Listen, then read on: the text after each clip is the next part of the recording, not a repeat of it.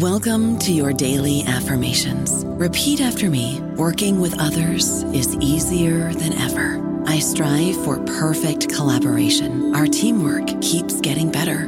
Yeah, affirmations are great, but Monday.com can really get you the teamwork you desire. Work together easily and share files, updates, data, and just about anything you want all in one platform. Affirm yes to start or tap the banner to go to Monday.com. Guys, it is Ryan. I'm not sure if you know this about me, but I'm a bit of a fun fanatic when I can. I like to work, but I like fun too. It's a thing. And now the truth is out there. I can tell you about my favorite place to have fun Chumba Casino. They have hundreds of social casino style games to choose from, with new games released each week. You can play for free anytime, anywhere and each day brings a new chance to collect daily bonuses. So join me in the fun. Sign up now at ChumbaCasino.com. No purchase necessary. VGW. Void were prohibited by law. See terms and conditions. 18 plus. Hello, everybody. This is Marshall Poe. I'm the editor of the New Books Network, and I'd like to tell you that we have a new and improved website. It has two new features that we think you'll love. One of them is a vastly improved search engine so that when you type in keywords, you'll get a bunch of episodes really quick. The other is the ability to create a listener account. And in that listener account, you can save episodes for later listening. So you can create a kind of listening list. We think these features are neat and we think you'll enjoy them. Please visit the site today. Welcome to the New Books Network. Hello, and welcome to the New Books Network series in French Studies. I'm your host, Sarah Miles, and today I have the distinct pleasure of welcoming Darcie Fontaine to the podcast. She studies the modern French Empire, particularly North Africa, though she's done work on a variety of topics, including transnational women's movements and anti fascism and refugee politics. Her first monograph, Decolonizing Christianity, Religion, and the End of Empire in France and Algeria, was published in 2016. She's also published pieces in the International Journal of Middle East Studies and French Politics, Culture, and Society. Today, we'll be talking about Darcie's new book, Modern France and the World, which was published with Routledge this year. The book is a scholarly resource for students of modern France, examining how both local and international forces shaped the political, cultural, and economic history of the nation and its empire from the 18th century to the present. It provides a clear narrative overview of the evolution of modern France in relation to its presence on the world stage, and integrates an array of primary and secondary source material that, personally, I think will be really useful to teachers, students, and scholars looking for sort of all purpose and up to date guide to this history. So, Darcie, welcome to the podcast. Thank you so much for having me. I'm delighted to be here.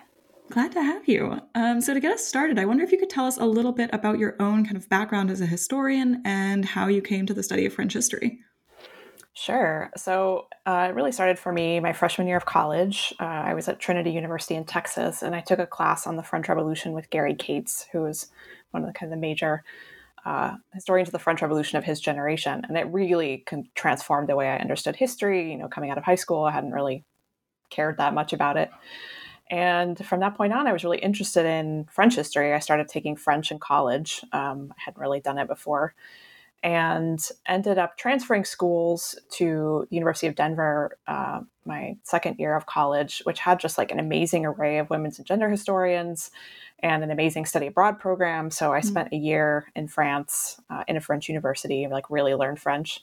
Oh, and also, cool. it's an intense experience. It is a very intense experience, especially because I like I'd only been taken like two years of college French, and then I'm like thrown in the middle of it. Right. Okay, so your French gets better. You know, it does get a lot better. Yeah. Um, and I took history classes there and had kind of done some archival research and came back and wrote a senior thesis um, ended up like majoring also in French and uh, English literature because I just had a lot of transfer credits from various places. Um, and so I wrote a senior thesis in history about like French women in the 1930s and how they transitioned from like anti-fascism to passive or from pacifism to anti-fascism into like full-on engagement in the resistance and i was writing a french thesis at the same time on french literature and it was it was just really useful to kind of think of all these things together and then I uh, worked for a while after I graduated and decided to apply to graduate school to kind of expand uh, the history project I'd been doing on, you know, kind of transnational women's networks in the 1930s. Uh, ended up at Rutgers, where I got to work with all these amazing women's and gender historians and, and various other people. And what was interesting is that I really worked on that project for like a year. Uh, even went to Europe in the summer after my first year of my PhD to do research in archives in the Netherlands and in Germany and France. Very clear that it wasn't really going anywhere or like mm-hmm. where I thought it was going to go. And I came back and talked to my advisor, Bonnie Smith, and was just like, this project is falling apart. Uh, I have to do something. Like, what do I do? Her response was amazing. She was like, oh, thank God it was going to be the most boring dissertation. and I was like, well, why didn't you tell me? She's like, sometimes you have to figure it out for you figure out for yourself, right? Yeah. But then I had to kind of scramble to get a new dissertation topic because I was already like in my second year, into my second year and moving. And I was taking a class on African history uh, and doing a project about missionaries and doing research at the New York Public Library and stumbled on this pamphlet about that was like denouncing all these Christians in the Algerian War that Mm. ended up being my dissertation and first book topic. So a lot of it was like kind of happenstance. I happened to be in a place where things were happening and it sort of pushed me in different directions rather than like me deciding at the age of five I was a French historian or something. Yeah, yeah. Well, it sounds like maybe your kind of diverse research origin point also helped bring you to this book, right? Which is very much not super specifically focused on one research topic. Um, and this one might be maybe a little more unusual for listeners of the podcast that are used to kind of traditional research single topic monographs. Um, so this is right a textbook kind of providing an overview of modern France. So I'm wondering how how did you get interested in writing a textbook? What made you want to write this? Yeah, and weirdly, yet another thing where it kind of fell in my lap. So um, I got an email from an editor at Routledge, Eve Setch, and she's like, "I'm coming to Tampa. Do you want to meet?" And I was like, "Okay." Um, and she came to my office and essentially just asked me if I wanted to write this book. She Hmm. was starting a new series that was like Europe and the world. So each country would there was like a France in the world, Germany in the Mhm. world, Britain in the world, that kind of thing. And so the topic and the like scope of the book were kind of already set out a little bit Mhm. before I even started. And I thought about it for a little while and I was like, actually, I do want to do this. I was in the middle of revising my monograph, um, getting it ready for publication. And I was just kind of like tired of thinking about that topic. And also just teaching it was like oh i don't really have a good textbook i can teach with when i teach mm-hmm. you know modern france classes or even other kinds of classes. So what would it look like if i could like make a textbook that i really want to use myself and that's mm-hmm. useful in the classroom and perhaps for my friends and colleagues? And i'd also in graduate school i think like worked with a lot of professors who were writing textbooks um, Oh, interesting. so bonnie smith is one of them she's you know written a lot of textbooks i helped do research for some of these things and so the, the idea of kind of incorporating scholarship into more public and, and broader audiences was always very familiar and something that I thought uh, would be an interesting challenge. So I said yes. The initial, uh, I had to write a proposal that you know was accepted by the board and kind of think through things that way. I initially said I would try to finish it by 2014. That did not happen for a wide variety of reasons, with like kind of professional and personal catastrophes happening left and Mhm. right. But I finally finished in 2019, and then COVID hit. It took quite a long time to get it, you know, to the point where it was ready for publication. And yeah, 2023, here we are, 10 years later, with this book. So That's quite the process. I mean, I guess I'm wondering what your sort of research program looked like for for writing this book, right? Because I think, you know, all of us are a little more familiar with the, you know, you come up with a research topic, you read your secondary sources, you go to the archives, you find things, you come back, you know, it's a, some version of that process, more or less streamlined um, Right. for a kind of traditional monograph. But what what does it mean to research and prepare for writing a textbook in this way? Yeah, so I started with the proposal um, where I outlined, you know, kind of the key framing narratives, themes, structures of the book. I looked at all the other comparable textbooks, thought about what I wanted to do differently, what worked, what didn't work in some of these other books, uh, particularly for teaching, um, why I had never really incorporated some of them. Like some, my class in French history tended to start in the 18th century and go to the present over one semester.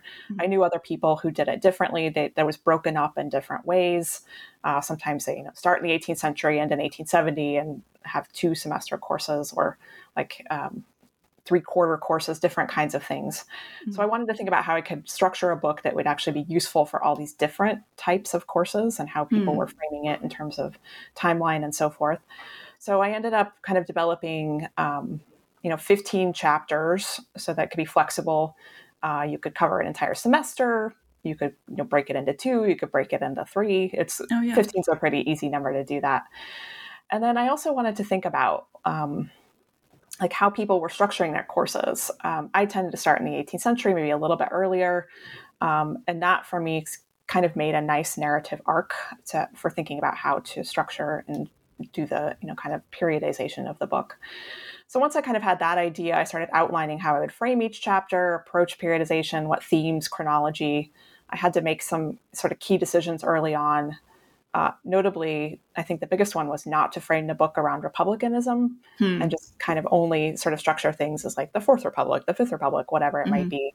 But to to kind of, if I was going to do like France and the Empire, the whole point of this is to really integrate the empire into the metropolitan narrative. Then I needed to think about a periodization that actually captured the things that were happening in the empire as well as in the Hmm. metropole, and that also like just kind of personally, I didn't want to rely on republicanism as the framing mechanism for the book. And there, there's several books that kind of do that, and I think they have positive and negative elements to it. But um, a lot of what I was trying to do is to kind of push back against some of the the narratives that come with republicanism that have been kind of adopted into some of the standard textbooks um, somewhat uncritically. I thought. Mhm. So that was, I think, kind of one of the first decisions that I had to make. Uh, an example of this is, um, and I think it's chapter 13, right, the post World War II period.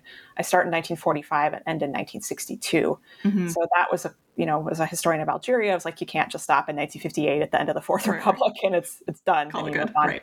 Yeah, so that's an example where like the empire itself really shaped the way I wanted to periodize and frame uh, the chapter because I think it's more reflective of, of a kind of imperial narrative. Mhm.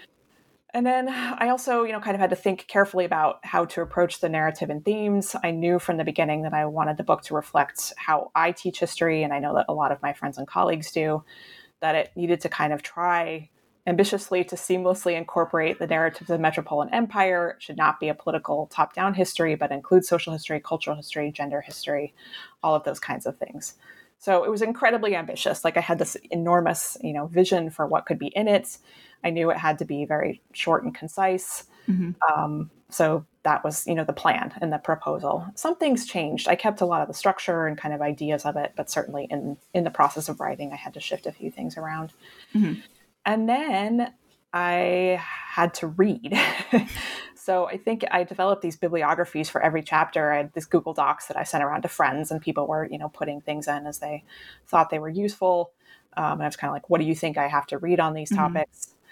And I started really with French history, but then, as we'll I'm sure talk about later, I had to really expand it into many other fields that I was far less familiar with the historiography of early America, Mhm. uh, you know, Atlantic slavery, which I knew a little bit about, but didn't really hadn't really fully um, thought about the historiography. You know, Indian Ocean world, lots of different things that I had to expand my my reading um, Mhm. knowledge pretty broadly.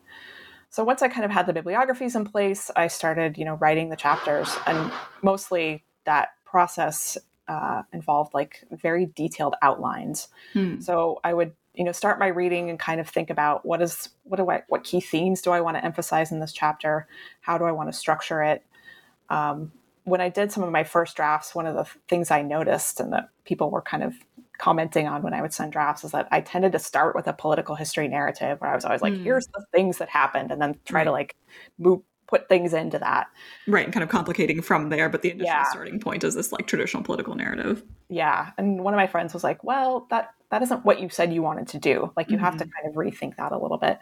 And that was really helpful advice. So I, you know, was very consciously thinking about, you know, I want to get these things into the chapter, but it needs to have a narrative in such a way that it's not solely reliant on a political history narrative with the other elements kind of stuck in where they could fit. Mhm.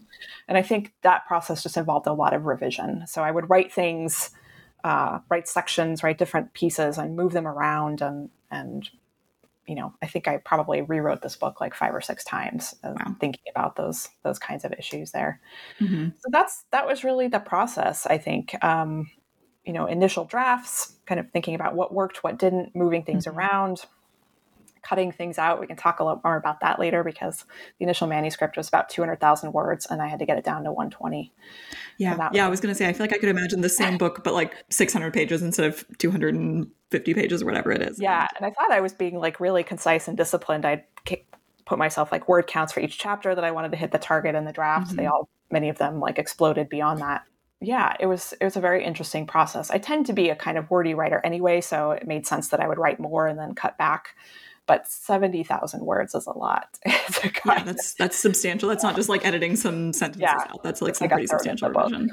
yeah, I think the you know the revision was was essential to the process. Like it really Mhm. had to go through these multiple drafts and multiple people commenting on it and multiple people like um, thinking, helping me think through what really needed to be in there and what I could cut out. Yeah, so uh, it has come up a few different times in in what you were just saying, but it sounds to me like community was really really important in actually producing this book, right? That you were not only thinking about community and sort of other teachers you knew um, and other scholars you knew when you were thinking about the book, but also that they kind of helped you through editing it, through providing material for the bibliography, through kind of suggesting revisions and that um, that whole process. Do you feel like that was kind of essential to not only why you made it, but how you made it? Absolutely. Like I, I definitely couldn't have done this.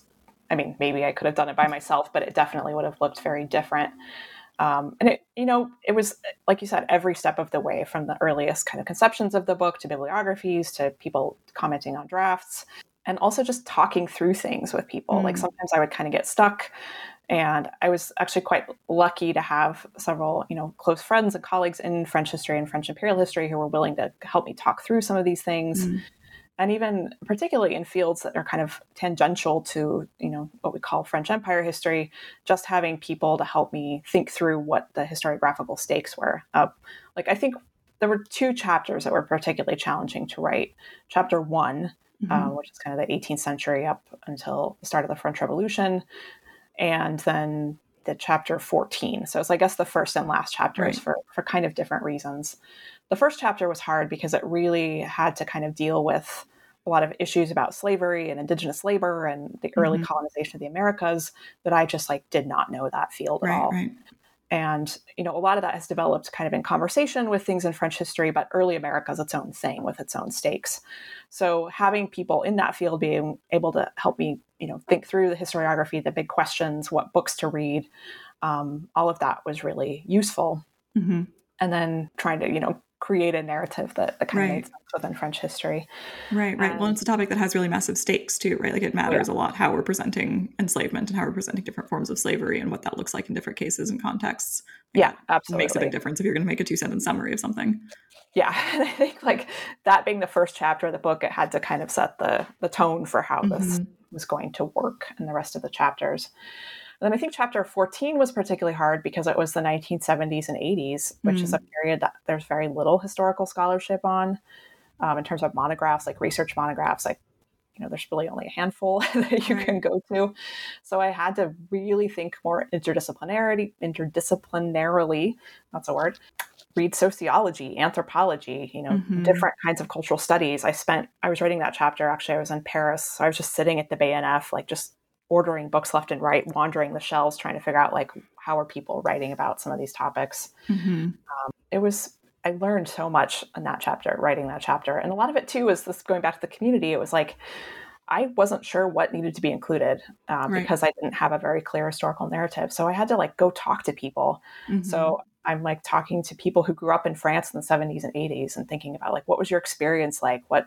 what kinds of things happened? What do you remember um, and that was really helpful for me just to think about like what i could include what you know things i hadn't thought about including um, there was a i had a conversation with sandrine sanos about radio and tv where she was just Mhm. talking about like how how people watch tv in the 80s what kinds of radio stations and you know that's a thing like i didn't i never really thought that much about um, but then it kind of you know served as this catalyst for how you know radio stations with the commercialization of radio what kinds of genres how does rap develop how does raï Right. develop you know these things that actually become quite important to the community but that i would never i think find in a you know normal textbook or research monograph that i was looking at Right, right. Well, it's a very different project, right? Because on the one hand, you have a lot of kind of issues that you're dealing with throughout the book that are big historiographical debates. And you have to sort of decide where you're going to settle, how you're going to present it. But in the case of the 70s and the 80s, that's something where maybe we don't quite yet have a precise historical narrative. So it's not really a question of challenging or revising or kind of correcting that narrative. It's just what is it, right? What are we trying to do to um, actually decide what is important from that period?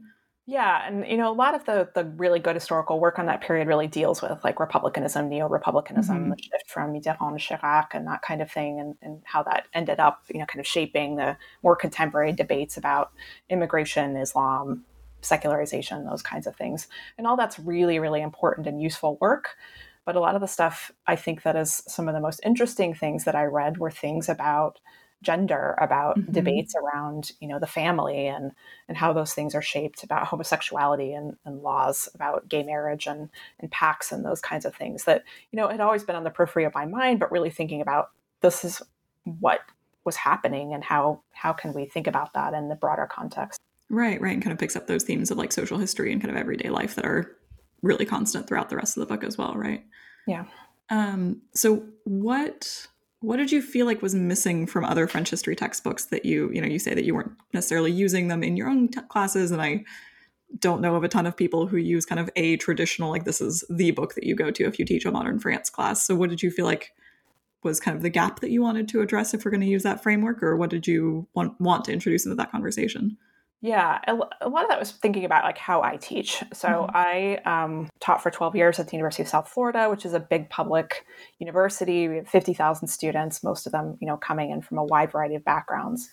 So teaching a French history survey, which I did several times, you really had to like start from the basics. People didn't know a lot about French history, or they came to it with like few assumptions, and they, you know, you kind of have to work from there. So I was thinking a lot about that. Like, what is what do I need to do to, with my students to kind of make them understand what's happening here and what's interesting and important about this history.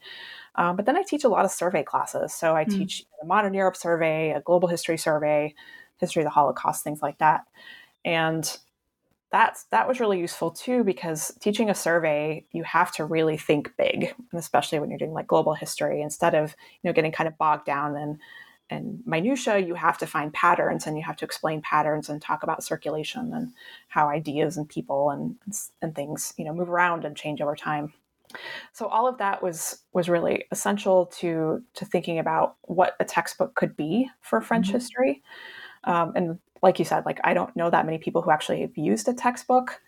The ones that exist i think have partly some periodization problems like a textbook that starts in 1870 would be useless for Right, right. a class that begins in the 18th century in, in many ways because you can't really you know ask students to buy a $40 textbook that only covers half the class Right.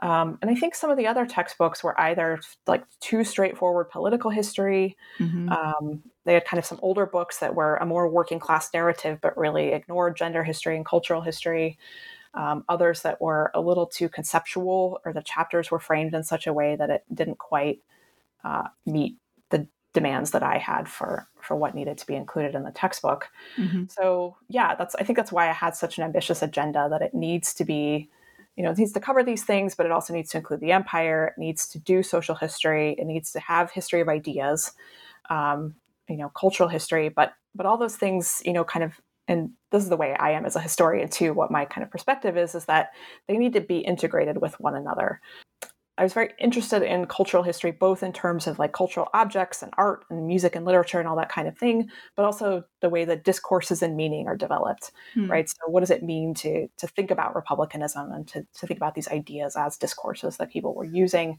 But then I've always, you know, kind of emphasized in my own research that yes, these ideas are important, but like how did people understand them? How did they affect people's lives? So those are kind of the some of the bigger tensions that I was trying to think about, both you know provide these cultural objects that in teaching are incredibly useful like when i'm teaching any kind of european history or any class really we're you know using the primary and secondary sources Mhm. but we're constantly looking at images and analyzing them we're you know watching films we're reading novels in part just to give students a sense of how people in in that period understood the world around them so that's that's part of the element too of cultural history like i wanted to have these you know kind of cultural touchstones that people Mhm. could um, easily access outside the textbook as well you know if you were supplementing something you could bring in a novel that's referenced or you know talk about different images and, and films and so forth that that might be useful to expand upon certain elements that did not get a you know ton of coverage in the textbook itself Yeah, no, and I, I think you do that really, really well. And it was something that struck me as I was reading, which is that you regularly mention these kinds of cultural objects, whether it's literature or films. You know, you have a whole section on like the most prominent of the avant-garde films of the 1960s, or um, Zola or Hugo, or some of these more well-known uh, texts. But it's always enough that it places it in context, but not so much that I, as a teacher, would look at that and say, okay, well, now I can't assign it because that's the whole book, right? That's sort of, yeah. you've revealed everything there is to reveal. Um, and so I was kind of thinking in relation to that, were these mostly, you know, you give, for example, at the beginning of the um, the chapter on World War II in the Shoah, right? You give the example of the diary by Hélène Berr Herbert, um, who's a young French Jewish girl, right, who kind of kept a diary. And I was just thinking when I was reading, I was like, that's a great source. That would be a phenomenal way to kind of let students read an actual primary source, they would be able to slot it directly into the chapter, have a sense of where it's going. Um, and it just made a ton of sense to me, sort of as a teaching tool. So, were these things that you were already teaching with that you then incorporated into um, the writing of the book, or things that you sort of learned about for the book and were thinking, oh, somebody else could teach with this, or maybe a little of both? Some of both. Um, so, I had started writing the chapters. I started with the chapter on World War One because for some reason, like I love doing work on World War One. So for me, it was a really easy place to start. I knew the mm-hmm. literature super well and World War One and the interwar period and, and 20th century is the field I work in. So I kind of started there and moved on and then went back and did the, the stuff I didn't know so well. This is once again Sandrine. I'm probably going to mention her 10 times because she was a real key element in helping me think through a lot of things. After she read a few drafts of the initial chapters that I had written, um, she had noted I had used these kind of cultural references in the introduction. Um, it was inconsistent. Sometimes I did, sometimes I didn't. Mm-hmm. And she's like, well, why don't you try doing that with every chapter? Like find something, um, you know, a novel, a film something that like mm-hmm. you feel like is representative of the themes that you want to cover. That way there's some consistency over the whole book about you know what it what an introduction is how it kind of unfolds the the narrative of the chapter. So once i kind of had that in mind then it was a really fun process of trying to think through like what what did i want to use? And i tried to do a balance of of you know kind of talking about pretty well-known sources like you know zola um, mm-hmm. Les Mis, things like that you know that are kind of representative of these different periods and, and discuss some of the issues but then like you said um, the journal was was interesting i hadn't used the journal in teaching mm-hmm. i had only kind of recently found it but i thought it was a really great example because everybody knows anne frank the diary of anne frank and um, it's kind of like well we have we have parallel experiences here that mm-hmm. you know this is a book about you know French history, but it's also about France and the world. It's thinking about how these different influences are shaping um, and comparatively, you know, engaging with the rest of the world at the same time. So I really liked that example in part because you know it's similar in the sense you have you know the German Dutch Jewish girl writing in the Netherlands, and then you have a French Jewish girl writing in France, and they have both very different experiences of the early um, occupation. Mm-hmm and then they have the same experience in the camps. So there's there's something really nice about the the parallel that worked there. Yeah, and I think throughout to your point about sort of integrating different maybe European touchstones that people are going to know more if they're coming into a, a modern France class. Um, and going back to what you were saying before about kind of moving away from the Republican narrative of France and maybe more towards a narrative rooted in the empire and France's global history. Um, you know, one thing that I think I found also really impressive with this work is that you you really integrate that global history of France into the kind of story of domestic politics, right? It's not just this is what's happening in the hexagon and then there's a subsection where I'm also going to talk about something else, right? These things are sort of co-constitutive of how the history of France um, is is understood in the book or explained in the book. Um, so I was wondering sort of why like why that was important to you writ large, um, sort of following historiographical trends or following your own research, um, and maybe how you understand global history? Maybe those are two separate questions. We can get to the second one after the first one.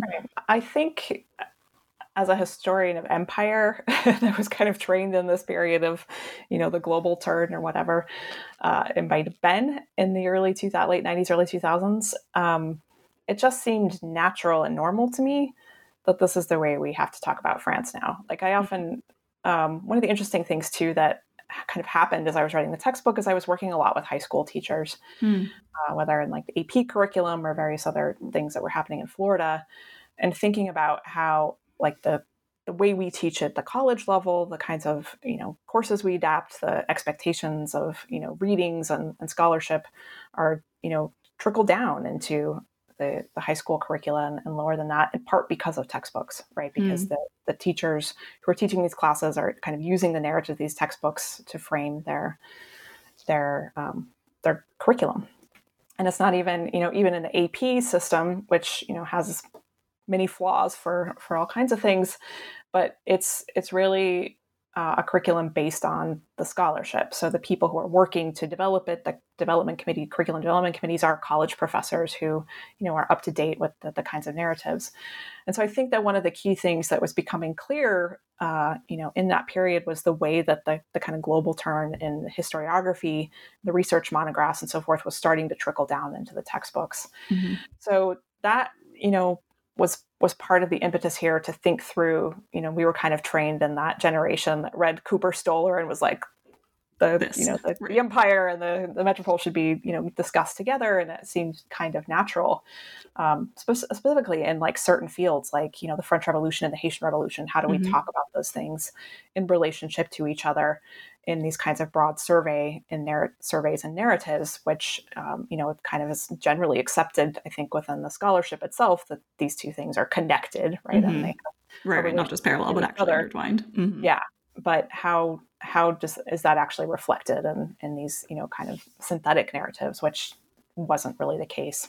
So that that wasn't the kind of the just the basis for the book itself. Like it has to, I have to think carefully about you know. Um, what it means to say that these things are, are intimately connected and constantly intertwined that it can't just be you know like here's what happened in france here's a parallel story of something that happened in the empire mm-hmm. but how do they actually you know relate to each other? How are things happening in the empire and the metropole shaping um, events and and and so forth elsewhere? Um, so i think i was pretty successful at that. There's definitely moments where I could have done a bit better. I think where they, things are a little bit separate, but um, it, it, it was quite challenging to do that because I think that it, it happens in the historiography in a lot of ways, but to really you know kind of incorporate all of this this material into a narrative that makes sense mm-hmm. as a mm-hmm. French history narrative was was quite um, a challenge. And then in terms of global history, um, I think that's also it also felt very natural for me because I, you know, was trained in graduate school really as a as a global historian doing global and comparative history. Mm-hmm. Um, and that's, you know, the way that I teach typically as well. And I think that what's kind of different, what's useful about that, like I, I've been teaching a lot of graduate courses um, in global and world history. A lot of it's mm-hmm. like approaches and methodologies, like how do we understand what these fields are? What do they actually look like? How do you teach that?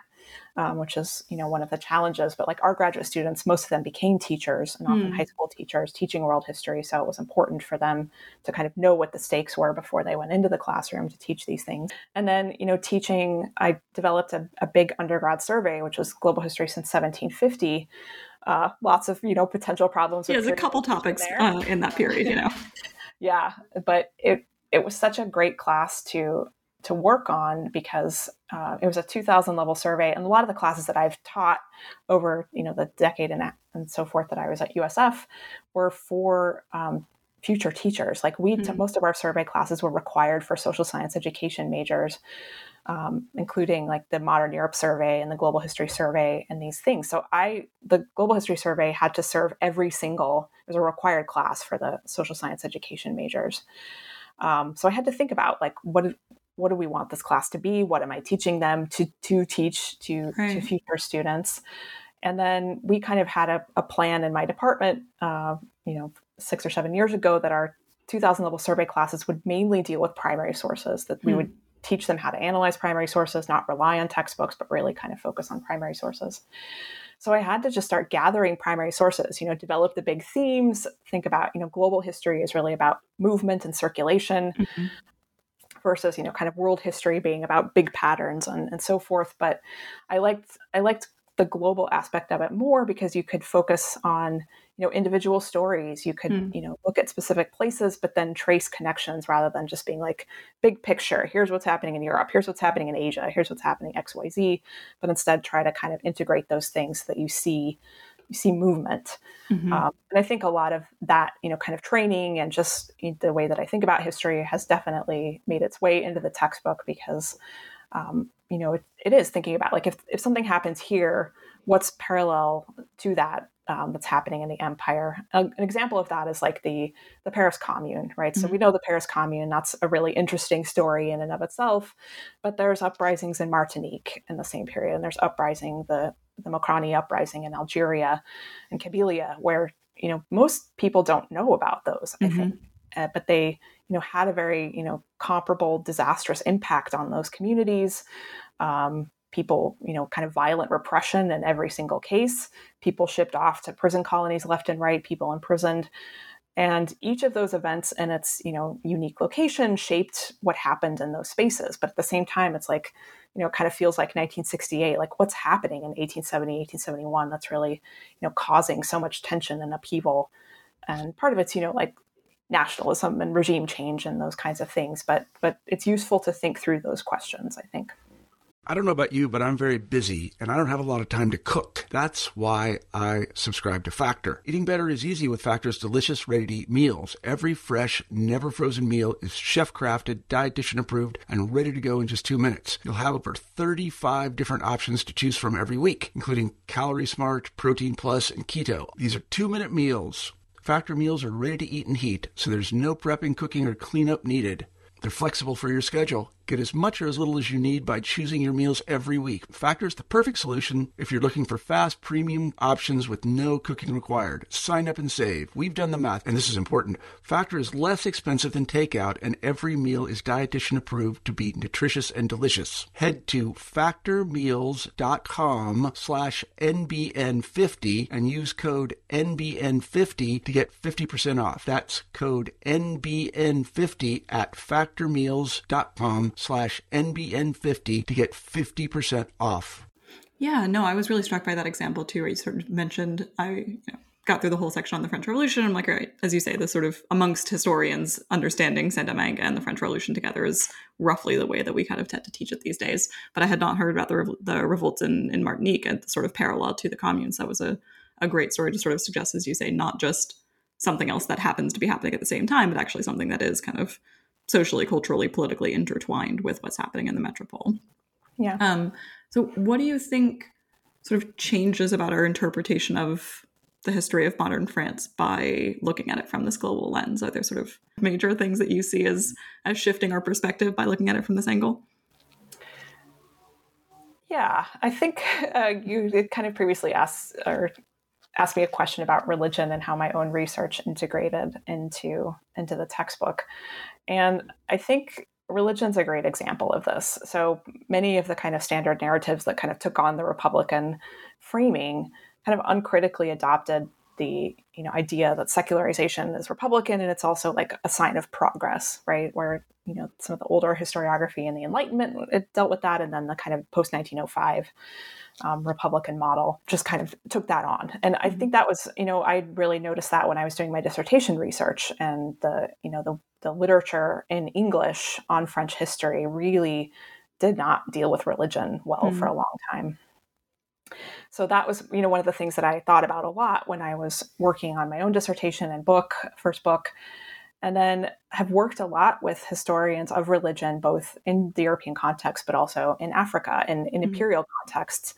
Um, and you know done a lot of panels at places like you know african studies or middle east studies and thinking about religion and once you get into the empire religion becomes so important to the story like mm-hmm. you can't just say like well the you know republicans just kind of stamped out Catholicism right. and religion. That used to so happen. Forth. We're moving on. It's all good. And then you're like, but from the perspective of the empire, it's so essential to understanding how these power relations were shaped and, and what missionaries did and how mm-hmm. the state related to religion. Like all the kind of narratives about uh, republicanism and secularization in the, in the metropole fall apart in the empire. Hmm. Um, so so that's an example where I was like, oh, things really look very different when you're kind of looking outward uh, in.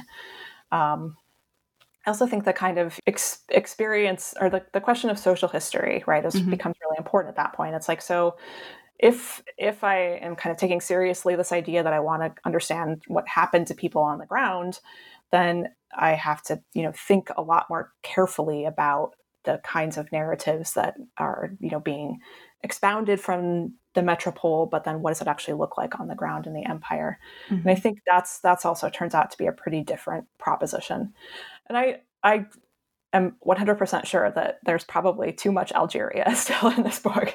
I cut a lot of it out, um, but it's still like the, the place that's kind of foremost in my mind when I'm thinking mm-hmm. through these kinds of questions, um, because it, it is so important in many ways to the history of 19th and 20th century France. Mm-hmm. But it's, you know, both on the one hand, the kind of problematic idea that Algeria is France, right? That right. I didn't want to like unproblematically just accept that, but mm-hmm. I also wanted to think about like, but what did it mean for the French to say that and for the French to enact that?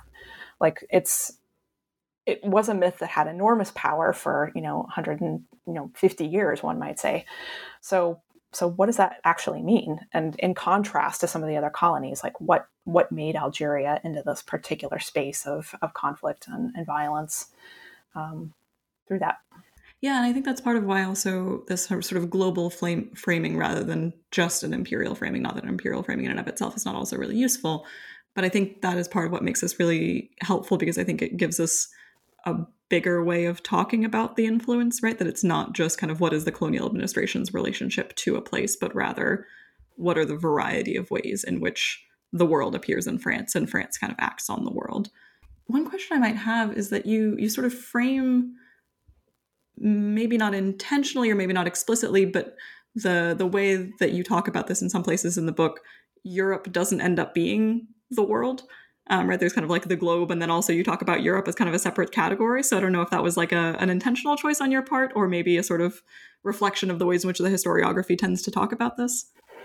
Yeah, I think a lot of it was the historiography, and I think like if I did another revision, one of the the peer reviewers had said something about that there wasn't enough about the European Union in it, and mm. like, that's probably true.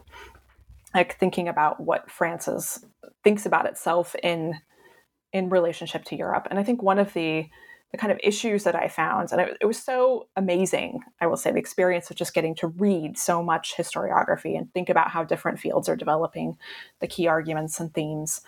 But one of the the challenges was diplomatic history, which has, I think, greatly improved uh, recently, but it's it's particularly like U.S. in the world. Like that's an amazing field. It's mm-hmm. really kind of developed a lot of interesting themes. Uh, the kind of French diplomatic history has really only started to you know to develop. Mm-hmm. Um, so a lot of a lot of it felt very you know kind of old school diplomatic history in a right. way that was helpful for me to get a sense of these different treaties and negotiations and so forth. But I I didn't really feel like I had a, a good grasp on some of these, you know, kind of bigger questions, or I had to read widely outside uh, French history to kind of get a sense of it. And so I think you're right. Like there's there's a way that you know Europe is kind of treated as its own thing, like France mm-hmm. and Europe, Europe X Y Z. Um, and there are spaces where I think I did a better job. Um, like what it's weird. The chapter I think I'm most proud of maybe is the Napoleon chapter because like previous to that, I just didn't care. like I, I have to teach Napoleon, but it was like right, right. like it gets covered, but it's not. Yeah. So having to kind of delve into this and be like, how do I approach the Napoleonic Wars in a way that's reflective of the way I want to do the rest of the textbook, was really uh, amazing. And mm you know, I learned so much in that chapter, and a lot of it was just even the social history of what was the experience of of being a soldier or being, a you know, cantiniere and different mm-hmm. kinds of things in the Napoleonic armies versus being occupied by the Napoleonic armies. How did what you know what is the influence that happened out, out of all this you know kind of violence so that was that was a way a place where i think you know kind of that's mostly a european story for the most part when it's told but it's also not a european story like mm-hmm. one of the mm-hmm. other you know amazing things i learned in that is like napoleon sending you know generals out to go recapture india or they were going to conquer australia in like 1804 and i was like what in the world it's is an ambitious this? project yeah obviously failed uh, a lot of a lot of failure I mean, that's the other thing that I think is interesting about Napoleonic history that I hadn't really grappled with is like it's really a story of failure. Mm. Um, you know, reaching these high points and then like utter collapse of something. So that's that's useful. I mean, I think yeah. both both for me as a historian to think through those kinds of questions, and then also, you know, I think a better job of integrating the European and global story in that and I think that's one of the the other the other I was rereading a chapter fairly recently, and I was like, oh, this is like still too too much political history. It's like mm. it's about you know treaties and these kinds of things that that I find very boring myself. So I can't imagine the student will find it enthralling uh, either. But who knows? Maybe they will. Some people really like it. You know, they're historians of that, so whatever works for people. So it sounds like maybe diplomatic history was a little difficult for you. Uh, maybe you became convinced of the interestingness of the Napoleonic Wars, but were not there originally. Are there other fields or topics that you maybe were apprehensive about learning about going into or found kind of harder to grasp or were less familiar with? Yeah, I mean, I think it, what what was fun and interesting about writing this book was that every chapter was so different. So I had mm-hmm. to kind of grapple with the you know the existing narratives and historiography of whatever it was, um, and then you know kind of think through how to expand that a little bit more.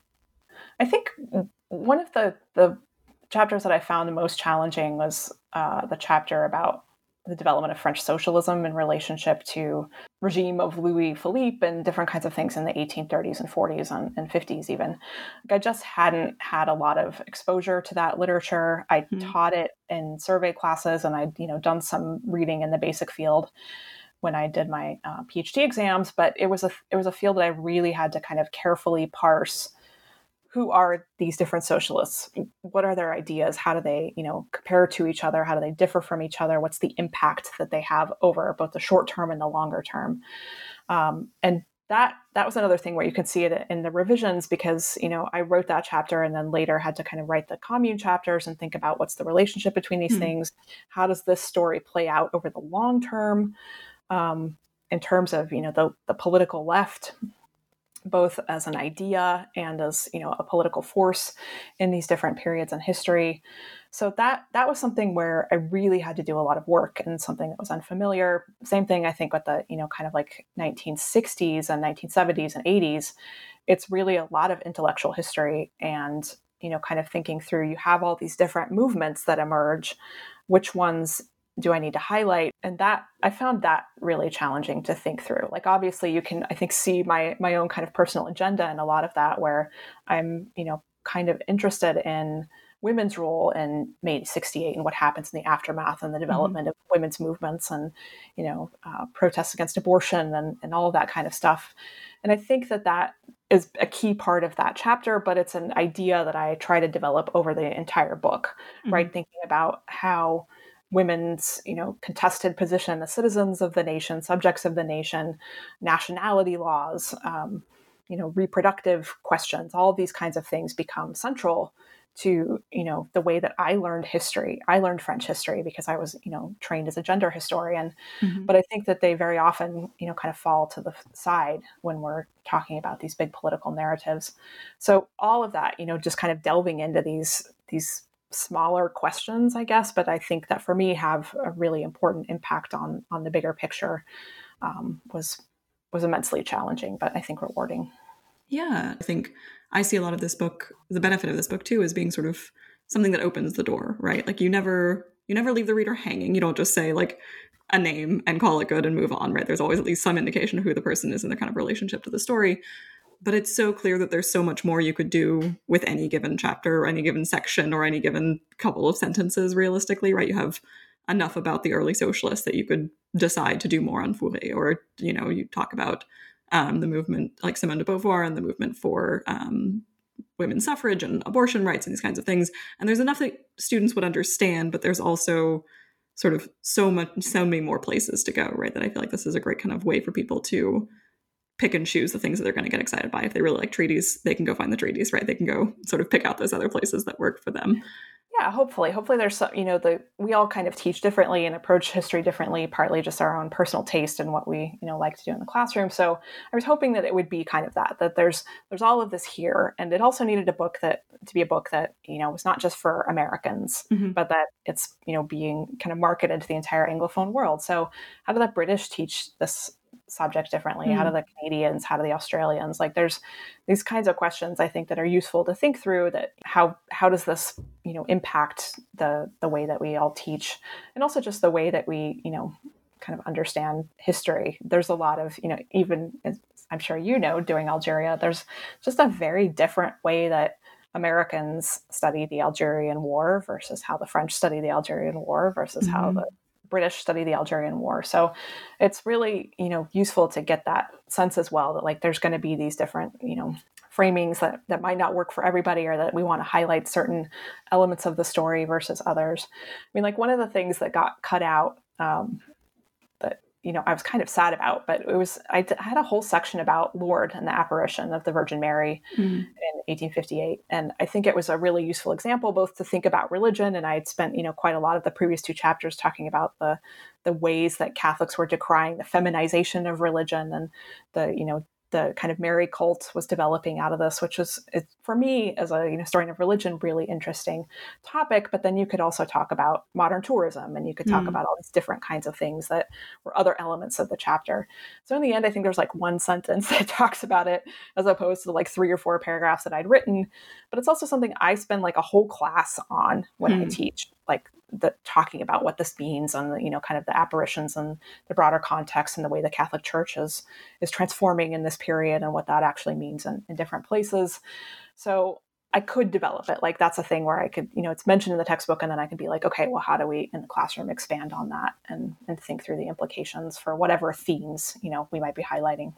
Right, right, right. So anybody sort of depending on their interests or their sort of specialization as a scholar could pull out little pieces um, and sort of slot yeah. it from the book into the bigger lecture, um, more kind of specific topics that they want to look at. Did it did it make you think about sort of causality and long-term change differently to try to put this narrative together? Because I'm just thinking like there's a lot of different ways in which you have these themes that link really across the whole book. And as you were saying about sort of um, women's movements in 68, right, that this is not something that pops up once and then goes away again. These are kind of long-term connections that you're making between republicanism and natalism and post World War II concerns about the economy and also abortion rights. Um, right, there's like all these kind of connections that you're making throughout the book that make these more thematic considerations all interrelated. Um, and it it struck me that that's a very maybe not a fundamentally different, but a much more kind of nuanced and complicated way of thinking about causation between historical events and kind of different segments of historical experience than we might do when we're writing a monograph. Yeah, and I think that's absolutely true. Like that that I think was something that really, you know, was emerged in the revision process where I was like, okay, I have these chapters.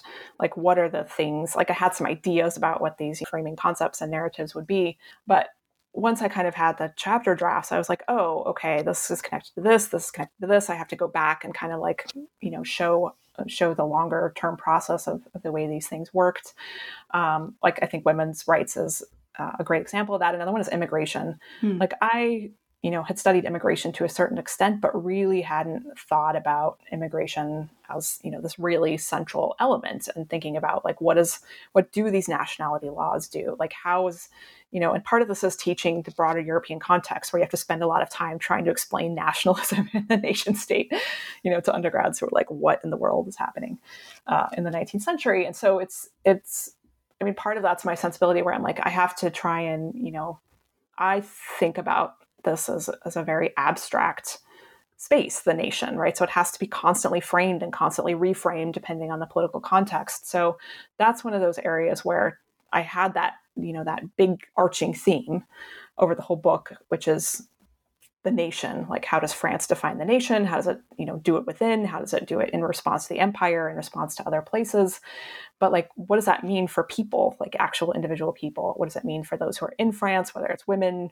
you know gens de couleur different different groups um, but also immigrants. Like how are they you know the the once again kind of pushing back on that republican idea that france is very assimilationist and, and everybody has to do that but then looking over time and being like it's much more complicated than that.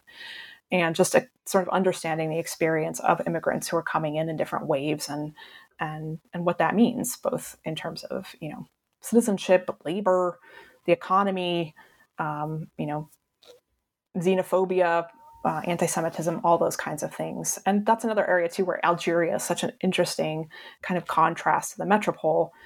you know, despite this claim about it being the same space, very, very different experiences of, of immigration and assimilation mm. and, and so forth in there. So yeah, I think that there there are many of those themes that I think hopefully develop um, and kind of show you know both you know continuity and change, but in a more complicated way. That it's like it's it's a constant response to the events on the ground and the people coming in and the the economic and political situation, rather than a, a you know France is assimilationist. They've always done great by immigrants kind of narrative.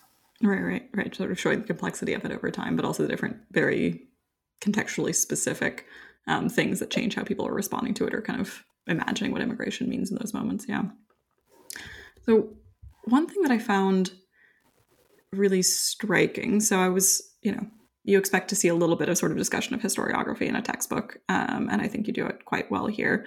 But there was also a lot of discussion of, not a lot, but several mentions of basically like the development of professional history in France, right? So you talk about like national museums under, I think, Napoleon III, um, the foundation of the École des Chartes, and like the ways in which kind of the French are writing and imagining their own history.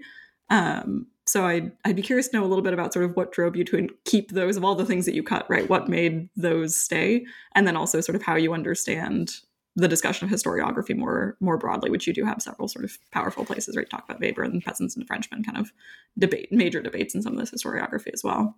Yeah, so this this comes from teaching as well. So I teach a lot of uh, historiography classes, theory and methods for both undergrads and graduate students. Like for years, I taught the um, sort of introductory historiography seminar for our graduate students and thinking through you know how we talk about these different fields and the development of these fields and, and change over time.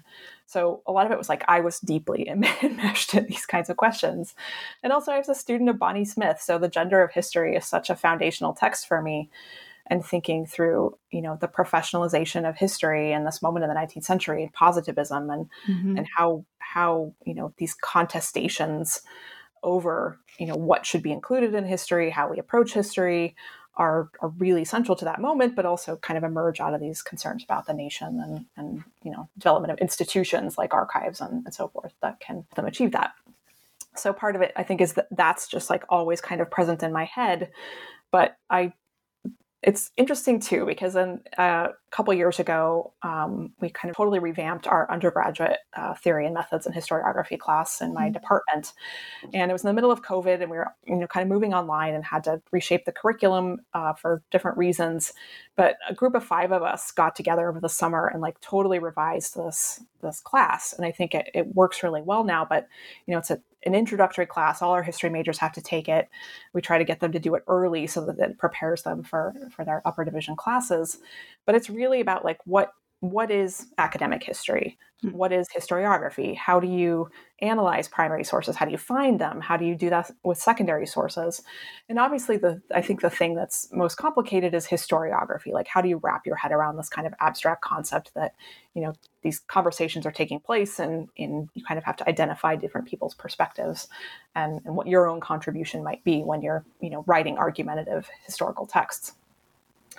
And we developed a, a unit kind of at the end of this class about how how academic history trickles down into other spaces. Mm-hmm. So you know, we talk about public history and we talk about um, you know kind of curriculum in schools, and we have a whole section about textbooks mm-hmm. where you know we have them read different textbooks uh, from topics in American history in different periods of time to see how you know the Cold War is being framed or how slavery is being framed in these these different moments to get them to see that you know textbooks inherently have you know arguments and political narratives and they're they're working toward different things and they're not just a recitation of facts that we all agree on and to kind of push them even further we had them read a chapter of my textbook and the exercise they had to do was identify like two kind of explicit discussions of historiography but also like where do you see historiography buried in other places mm-hmm. that like you might not have automatically thought that that it was this.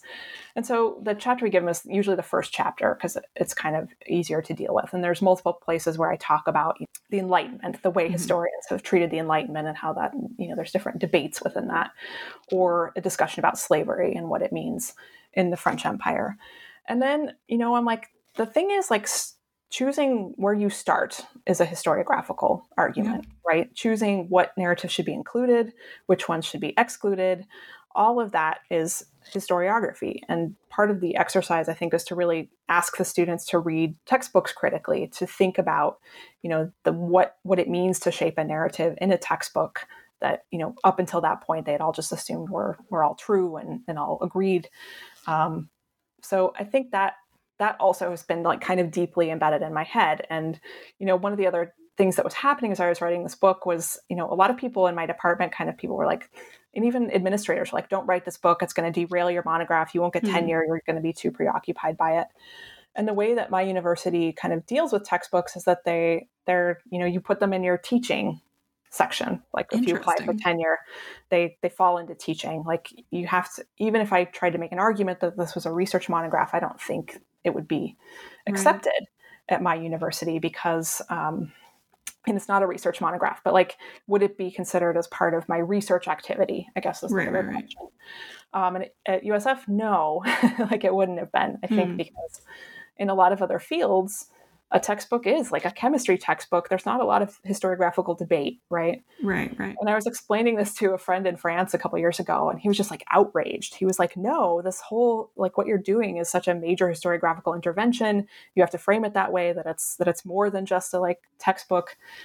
And i think that you know the the more that we can kind of self-consciously recognize those things mm uh, in our own writing and in, and in textbooks the better it is which is why i think that there's both you know as you said like kind of these explicit discussions about historiography but then also just you know trying to make it kind of clear even though it's not always clear that everything about this is a historiographical intervention right. like every choice that i made about what to include what not to include how the narratives work is is embedded in in the historiography and the debates that exist in the field. Right. right. So I I don't know that students will recognize that unless they're like I'm like forcing them to think about it. But the scholars will, right? Yeah. People are saying like, "Oh, uh, that's Todd Shepard's book. Oh, that's out of Jody Surkis's book. Oh, that's you know Carolyn Eichner, whatever." Right. Like different things and different arguments that people have been making uh, find their way in in there. Yeah, no, I thought that was actually really fascinating. You know, I'm sort of a junior scholar who grew up reading all these grew up in the field in the metaphorical sense but like you know i've read all these books and so i was reading you know going through all the chapters i'm like oh oh okay like i see where i see where this is happening. I see where this debate has come through. And i think to your point about sort of not explicit um, historiographical debates too i noted to myself what i call these kind of like power sentences where you'd have things that were very clearly a stake you were claiming but you maybe didn't have the space to to be as explicit about it. So, like in um, in the chapter about Vichy, right, you talk about uh, Laval and the sort of move towards um, deportation of the French Jews, and you say very explicitly, right, that this sort of move towards the Vichy regime's direct and willing participation in genocide, and like that is very clearly for anybody who's sort of in this world, it's very clearly a point you're making that is about historiography. Mm-hmm. But for undergraduate students reading it, it may sort of impart a message, but it's not going to be as clearly about historiography or about these kind of like scholarly debates. Yeah, yeah I, that actually that World War II chapter I think was the the one that was the most challenging to think through how to mm. address historiography. That was I think that was like one of the early fields that I studied in French history, so I I know that literature super super well, and mm-hmm. I teach the Holocaust and you know in kind of a, a broader context. And so that was part of it too like i was i was teaching the holocaust as i was writing that chapter and thinking about like how in when i'm teaching you know you have a whole semester you can really go into these historiographical debates and like talk about how people frame xyz what different kinds of sources they're using to address these questions. And here i just really couldn't do that. Like i i had to both you know kind of like you said stake a claim about where i was my position in the historiography but also kind of try and explain how and why the french field developed in the way that it did? Like mm-hmm. what was the myth of vichy? How did you know the myth of the resistance develop? And how have historians you know addressed them in different ways over time that chapter I'm just still not happy with. like I think that there's there's a better. I'm sure there's a thousand different versions that you could yeah, write about it. Yeah, do certain things, um, and I think was was challenging to edit. And I will say, like I had an amazing. I had to hire an editor um, hmm. at one point because I, you know, when when I had to cut the manuscript down, my my father was dying. There was all these different kinds of things happening, and I I gave it you know a real good pass on my own, and I cut like twenty thousand words out. Right. But I was like, I'm so attached to all these different things. So I took the advice of some friends and hired an editor who's not a historian, who hmm. um, I kind of we talked through the challenge of you know cutting seventy thousand words out of this manuscript. We kind of had word targets for each chapter, and he was amazing because he felt no attachment to this material. He went through and did you know a pretty vicious cut of of each chapter, and then I would go and read it, and if I didn't miss things, then I was like, okay, it's fine. Like whatever was right. in there probably didn't need to be there in the first place. So then we started to reshape it to make to make it make sense Mm-hmm. to people who were not deeply embedded in the field and Right. and what it how it would read to people who were just encountering this material for the first time. And I think yeah, that that World War II chapter was challenging for both of us because it was I think in its very initial drafts very explicitly historiographical in a lot of ways that I had to, you know, kind of bury some of that in beneath the surface. Right, right. Well, and I imagine particularly for a textbook, having somebody who's not actually a specialist in history might be helpful to to do the editing, right? Because it shows you, you know, can they still understand this from start to finish? If I chop all this out, like, is that narrative still making sense to them, despite the fact that this is not at all something that they're kind of interested in or specialized in or anything like that? Yeah. Um, was there was there anything in particular that got chopped out that you're sort of like, oh, that's that's a story that like I loved and I know that it was fine that it went away, but I wish that it could have been there. Well, you'll be unsurprised to hear that I wrote like a billion and a half words on the Algerian War. I mean, you kept the section on the Algerian War is astonishingly short for a thing that I Yeah. also love to read about. I it was impressive. and that all got chopped. Like as you yeah, as you mentioned, it feels it feels like a, a short section in some ways. Um, It's not nearly as, Yeah. as long as I'm sure it could have been. yeah, I think literally like five thousand words on the Algerian War got cut out of that chapter. So the, I I could have written you know a whole other book about that. Um, but it, that's I think why having an editor who's not in the field really helps because I was you know I was asking some friends like you know Muriam Davis is here like helping me. She's like it all seems important, and I'm like this is the problem. I know. they're Algerianist about this. Um, so we kind of, you know, like in those initial times, I'm talking with other scholars, identified like what really needs to be in here. Um, what, how does it, and then once again, like having to go back to the things I tell my students, like how is it in service to your argument? Mhm. right so much of this detail i find fascinating and i'm talking about like the experience of peasants and, and so on and so forth and the different conflicts within the fln and all that like nobody cares like actually it's not in service to the argument of this chapter and to the, the broader narrative about the enormous you know catastrophe that this was for both france and algeria and then the kind of consequences of it so so yeah there's definitely different things like that and also and also in some chapters where I felt like I had just done an enormous amount of work to kind of grasp the you know the stakes. The Napoleon III chapter, for example, there was mm-hmm. so much diplomatic history. I read like ten books on the Crimean War, and then in the end, it's like three sentences. And I think this is that's what it needs to be. Like nobody actually also really cares that much about the the role of Napoleon III in the Crimean War, but it's you know I had to do that work in order to get to a point where I could only write three sentences and kind of distill it down into its essential pieces. Yeah, no, it's a yeah, there's just so much. As I say, I was reading the Algeria section also as a person who writes about the Algerian War. I'm like, oh, there's so much like, oh, how could anybody possibly manage to like contain themselves to this amount, which I'm sure every scholar feels about the chapter that they'd be closest to in their own research. But Yeah. it seems like such a gargantuan task. But that's also why I think like it's really, really useful to have outside Yeah. readers and eyes on things, no matter what you're doing, just to Yeah. make it Right. make it more coherent. so many of the things that we will not notice on our own that somebody else will be able to tell us like it's you know put it in the draft chapter make yourself feel better some other way but like it doesn't belong here it's okay Yeah. right um, so maybe as a last question do you want to tell us a little bit about what's next on the agenda for you if there's anything sort of on the horizon that you're excited about Yeah, so I'm in a kind of interesting place in my career. I actually just quit my job as a professor. Um, exciting new things ahead then yeah. Um, and if you want to know all the reasons why, I have a piece in the London Review of Books coming out in a few months Oh, that great. explains why it's kind of impossible to be a professor in Florida right now. Mhm. But um, I am starting in a developmental editing and translation company with my uh, friend and colleague Sandrine Sanos. Hmm. And we have been like kind of hard at work trying to figure out what it means to have a company on the one hand, but also just like translation. So I kind of realized when I was thinking about like, what do I want to do next? Do I want to just like be a writer, historian, go do something else entirely?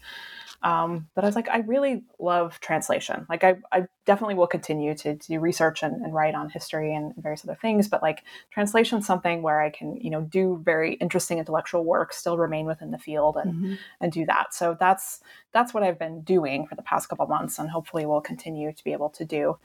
But then I have a lot of like, I kind of, I think like getting out of the, the academic mentality just like oh, exploded my brain and i have all these ideas for i'm working on a you know sort of slapstick mystery novel that takes place at a french history conference and oh that's great um, i'm so excited about been, that yeah, kind of conceptualizing uh, called the paris of dot dot dot which is about how all these places call themselves the paris mm. of something like pittsburgh is apparently the paris of appalachia where i grew up in cheyenne wyoming which is like a dump uh, called itself the Paris of the West. And I'm like, literally in no way does this Cheyenne, Wyoming resemble Paris, except in the sense that like it had a few brothels or something in there.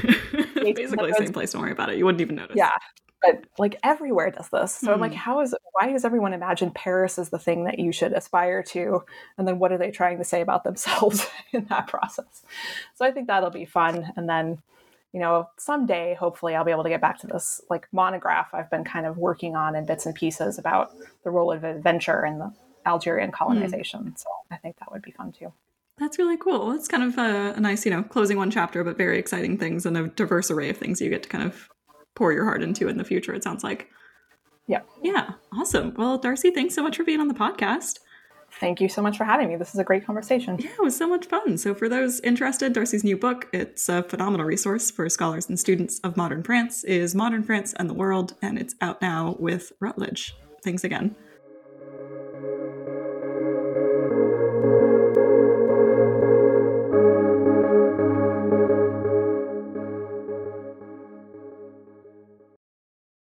Lucky Land Casino asking people what's the weirdest place you've gotten lucky? Lucky? In line at the deli, I guess? Aha, in my dentist's office. More than once, actually. Do I have to say? Yes, you do. In the car before my kids' PTA meeting. Really? Yes. Excuse me, what's the weirdest place you've gotten lucky? I never win and tell. Well, there you have it. You can get lucky anywhere playing at LuckyLandSlots.com. Play for free right now. Are you feeling lucky? No purchase necessary. Void where prohibited by law. 18 plus. Terms and conditions apply. See website for details.